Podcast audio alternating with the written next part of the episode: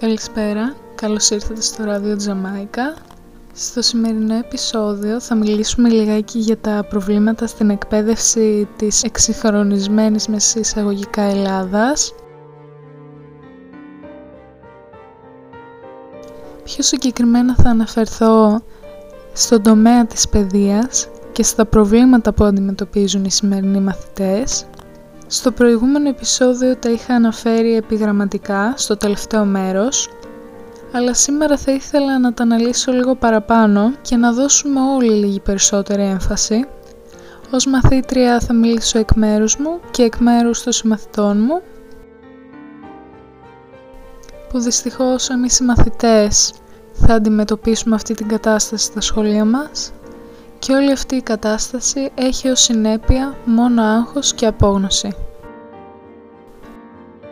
Πάμε να ξεκινήσουμε λοιπόν και εύχομαι καλή ακρόαση σε όλους. Λοιπόν, θα ξεκινήσω από το πρώτο και βασικό μειονέκτημα της σύγχρονης εκπαίδευσης στα ελληνικά σχολεία. Θα ξεκινήσω με την τηλεκπαίδευση που λόγω πανδημίας έχει δημιουργηθεί. Όσο και αν η τηλεκπαίδευση είναι καλή γιατί δεν μας κάνει να χάνουμε την επαφή μας με το σχολείο, ωστόσο έχει και πολλά αρνητικά. Πρώτα απ' όλα μειώνεται η προσωπική επικοινωνία και η επαφή μεταξύ του μαθητή και του διδάσκοντα. Ακόμα και στη σύγχρονη τηλεκπαίδευση, η οθόνη, όπως καταλαβαίνουμε, είναι πολύ δύσκολο να αντικαταστήσει τη φυσική παρουσία του καθηγητή στην αίθουσα.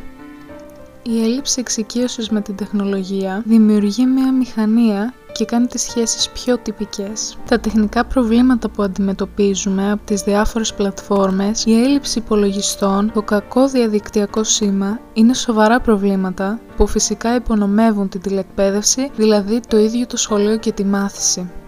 Πίσω από μια κλειστή κάμερα και ένα κλειστό μικρόφωνο, ο κάθε μαθητής γίνεται απλά μια μάζα που υπάρχει στο πλήθος. Δεν έχει προσωπικότητα, περιθωριοποιείται και νιώθει ξένος στην ίδια του την τάξη. Τα παιδιά μπροστά από μια οθόνη εξοικειώνονται με αυτήν σαν να είναι η νέα πραγματικότητα. Η ανθρώπινη επαφή αντικαθίσταται με την οθόνη του υπολογιστή και του κινητού. Ω συνέπεια, βλέπουμε ότι οι ανθρώπινες σχέσεις πραγματοποιούνται μόνο διαδικτυακά και οι άνθρωποι αντικαθίστονται με τις τεχνολογικές μηχανές. Για κάποια παιδιά τα οποία δεν διαθέτουν ηλεκτρονικό εξοπλισμό, η τηλεκπαίδευση δεν είναι καθόλου αποδοτική. Επίσης, άλλο ένα μειονέκτημα της τηλεκπαίδευσης είναι ότι το μάθημα στην κανονική τάξη λαμβάνεται με όλες τις αισθήσεις. Έχουμε οπτικά, ακουστικά και κιναισθητικά ερεθίσματα. Το μάθημα σε μια κανονική τάξη εμπεδώνεται καλύτερα από τους μαθητές. Στο διαδικτυακό μάθημα όμως χάνεται η αλληλεπίδραση του καθηγητή με τους μαθητές. Δεν διορθώνονται με σωστό τρόπο τα λάθη των μαθητών και ο καθηγητής ή η καθηγήτρια δεν έχει τη δυνατότητα να εστιάσει στις αδυναμίες του κάθε μαθητή. Οι αρνητικές συνέπειες της τηλεκπαίδευσης, όσο και αν τις παραβλέπουμε τώρα, θα φανούν καλύτερα κατά την επιστροφή των μαθητών στην τάξη και με το πέρασμα των χρόνων οι μαθητές θα αντιμετωπίζουν πολλά εμπόδια εξαιτίας των μαθησιακών κενών που έχουν δημιουργηθεί. Όλη αυτή η κατάσταση θα περιορίζει τη δυνατότητα των μαθητών να ανταποκριθούν σε κάθε μάθημα. Τώρα, ας πιάσουμε ένα άλλο θέμα που είναι η τράπεζα θεμάτων. Σύμφωνα με το προτινόμενο νέο εκπαιδευτικό σύστημα, σχεδιάζεται η επαναφορά της τράπεζας θεμάτων. Για όσους δεν έχουν ξανακούσει τον όρο τράπεζα θεμάτων, είναι ο τρόπος επιλογής των θεμάτων των προαγωγικών και απολυτηρίων εξετάσεων των τριών τάξεων του Λυκείου. Πρόκειται βασικά για μία βάση με πολλά θέματα από που επιλέγονται με ηλεκτρονική κλήρωση, δηλαδή με τυχαίο τρόπο, τα θέματα των εξετάσεων που γράφουν οι μαθητές. Όταν εφαρμόστηκε, τα μισά μονοθέματα επιλέγονταν από την Τράπεζα Θεμάτων. Τα υπόλοιπα τα έβαζαν οι διδάσκοντες, που διόρθωναν οι ίδιοι και τα γραπτά. Όμως αυτό, όπως καταλαβαίνετε, ήταν άδικο για πολλά παιδιά. Ο βαθμός του κάθε παιδιού εξαρτώνταν από τις συμπάθειες του κάθε καθηγητή. Όμως πέρα από αυτό, οι μαθητές είχαν ένα ακόμα μειονέκτημα. Οι διδάσκοντες ήταν υποχρεωμένοι να διδάξουν όλο το βιβλίο, γεγονός που προκαλούσε άγχος στους μαθητές, αλλά και πολύ περισσότερη δύσκολη ύλη αυτό φυσικά δεν θα ήταν ένα μεγάλο πρόβλημα αν συνέβαινε μόνο σε ένα μάθημα. Παρ' όλα αυτά, η Τράπεζα Θεμάτων θα εφαρμοστεί σε όλα τα εξεταζόμενα μαθήματα και σε όλες τις τάξεις του Λυκείου, σε παιδιά που βρίσκονται σε μια κρίσιμη ηλικία και έχουν αρκετές υποχρεώσεις πέραν του σχολείου. Με αυτή την απόφαση, εγώ προσωπικά πιστεύω ότι η επίδοση των μαθητών θα χειροτερεύσει αντί να βελτιωθεί. Επίσης, οι μαθητές θα αρχίσουν να φοβούνται μήπως και δεν περάσουν την τάξη. Και ο φόβος δεν είναι κατά τη γνώμη μου ο καλύτερος τρόπος για να διδαχτούν τα παιδιά. Περαιτέρω, προκαλείται στο μαθητή το αίσθημα της πίεσης και του άγχους και αρνούνται να λύσουν οποιαδήποτε άσκηση εκτός της τράπεζας θεμάτων, δείχνοντας αδιαφορία για τη γνώση, προσπαθώντας μόνο να εξασφαλίσουν το καλό αποτέλεσμα στις εξετάσεις. Ο βαθμός τους κρίνεται πολύ σημαντικός. Ως αποτέλεσμα, οι μαθητές κυνηγάνε μόνο το βαθμό και κυριαρχεί το φαινόμενο της βαθμοθυρίας. Οι μαθητές μαθαίνουν πράγματα απ' έξω, φτάνουν στο σημείο να παπαγαλίζουν και τελικά δεν συγκρατούν σημαντικές γνώσεις που είναι χρήσιμες για την επόμενη τάξη.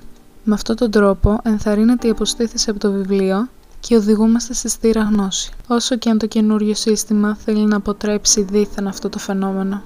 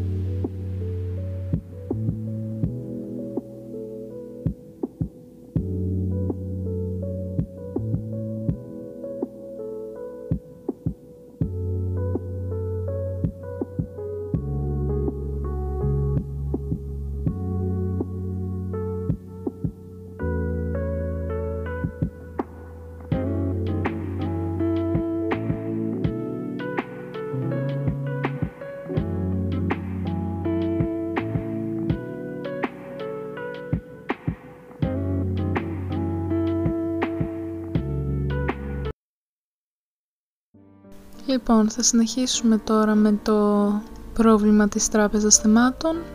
Θα ήθελα να τονίσω επίσης ότι το σχολικό βιβλίο δεν υποστηρίζει την τράπεζα θεμάτων. Οι ασκήσεις του σχολικού βιβλίου δεν έχουν σχέση με τις ασκήσεις της τράπεζας θεμάτων. Οι ασκήσεις της τράπεζας θεμάτων είναι ανώτερο επίπεδου και άλλης νοοτροπίας. Οπότε ή θα πρέπει να γίνει επανέκδοση των σχολικών βιβλίων ή δεν θα πρέπει καθόλου να μπει η τράπεζα θεμάτων στα σχολεία.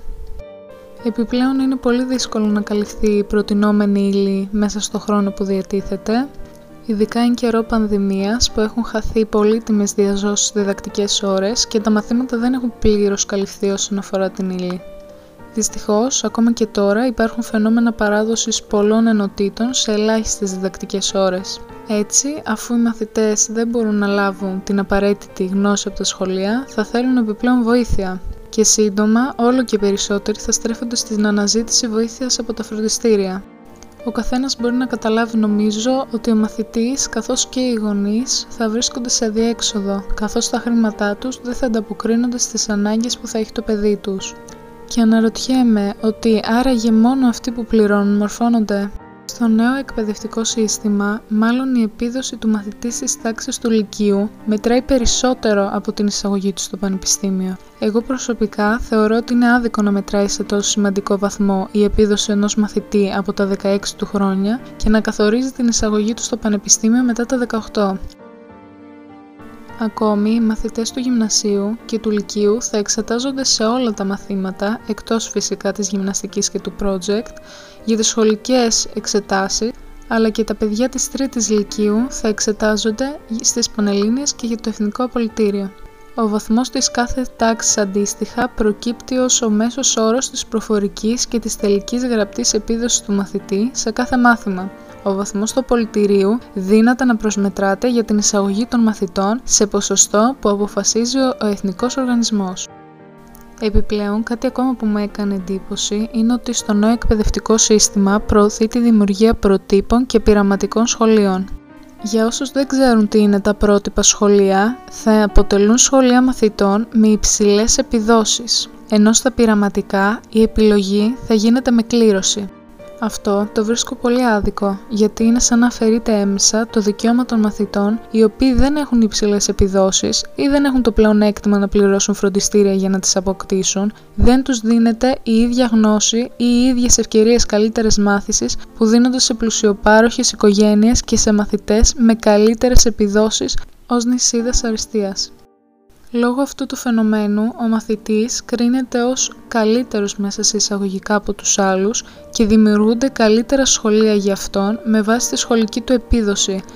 Γιατί να μην υπάρχουν ίσες ευκαιρίες για ίσους ανθρώπους, γιατί να υπάρχουν καλύτερα σχολεία για άλλα, χειρότερα σχολεία για άλλους; Γιατί να υπάρχει αυτή η ανισότητα στους ανθρώπους; Έτσι, δημιουργείται ένας κοινωνικός διαχωρισμός μεταξύ των μαθητών και γεννιέται ο σχολικός εκφοβισμός μεταξύ δίθεν ανώτερων και κατώτερων μαθητών. Επίσης, προτείνεται από το νέο σύστημα η ίδρυση ιδιωτικών πανεπιστημίων, στα οποία θα πρέπει να πληρώσουν οι οικογένειες για να εισαχθούν τα παιδιά τους σε αυτές. Τι γίνεται όμως στις οικογένειες που δεν μπορούν να πληρώσουν, γιατί να προωθούνται τόσο πολύ τα ιδιωτικά πανεπιστήμια; Επίσης, σε περίπτωση που δεν το ξέρατε, ένα ποσοστό των φόρων που πληρώνονται στην Ελλάδα θα πάνε στα ιδιωτικά πανεπιστήμια, ενώ από την άλλη η κρατική χρηματοδότηση προς τα ανοιχτά πανεπιστήμια θα γίνεται βάση κριτηρίων και δικτών και θα συνδέεται με τα αποτελέσματα της αξιολόγησης. Ακόμη, άλλο ένα θέμα που θέτει το νέο σύστημα είναι οι συντελεστές βαρύτητας, που σημαίνει ότι οι ομάδες προσανατολισμού στα σχολεία θα αλλάξουν από 4 σε 3 και αντί για τρία μαθήματα κατευθύνσεως θα υπάρχουν τέσσερα. Ο μαθητής θα δίνει εξετάσεις μόνο στα δύο, αλλά όλα θα μετράνε για τις Πανελλήνιες. Για παράδειγμα, ο εξεταζόμενος που θα ακολουθούσε την ομάδα προσανατολισμού θετικών σπουδών θα έδινε βάση στα μαθηματικά, στη φυσική προσανατολισμού και στη χημεία προσανατολισμού. Με το καινούριο σύστημα, ο εξεταζόμενος θα πρέπει επιπλέον να δίνει βάση και στη βιολογία προσανατολισμού, που ανήκει σύμφωνα με το παλιό σύστημα στις επιστήμες υγείας.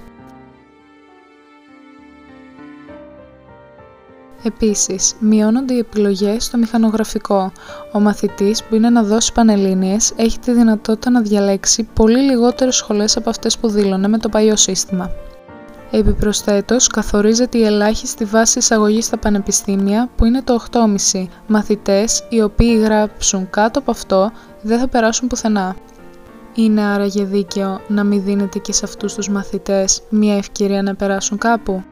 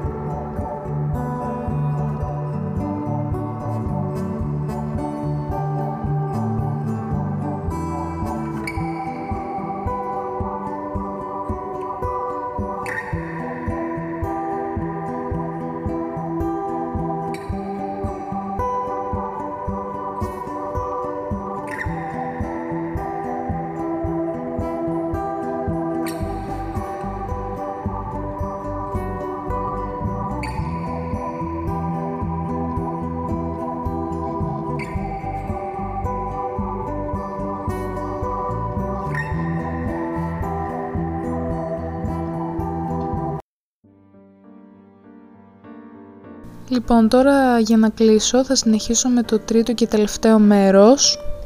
Αν όλα αυτά σας κούρασαν, σας μπέρδεψαν, σας ακούγονται κάτι τρελό, φανταστείτε πώς θα τα εκλάβει και θα τα επεξεργαστεί ένας μαθητής.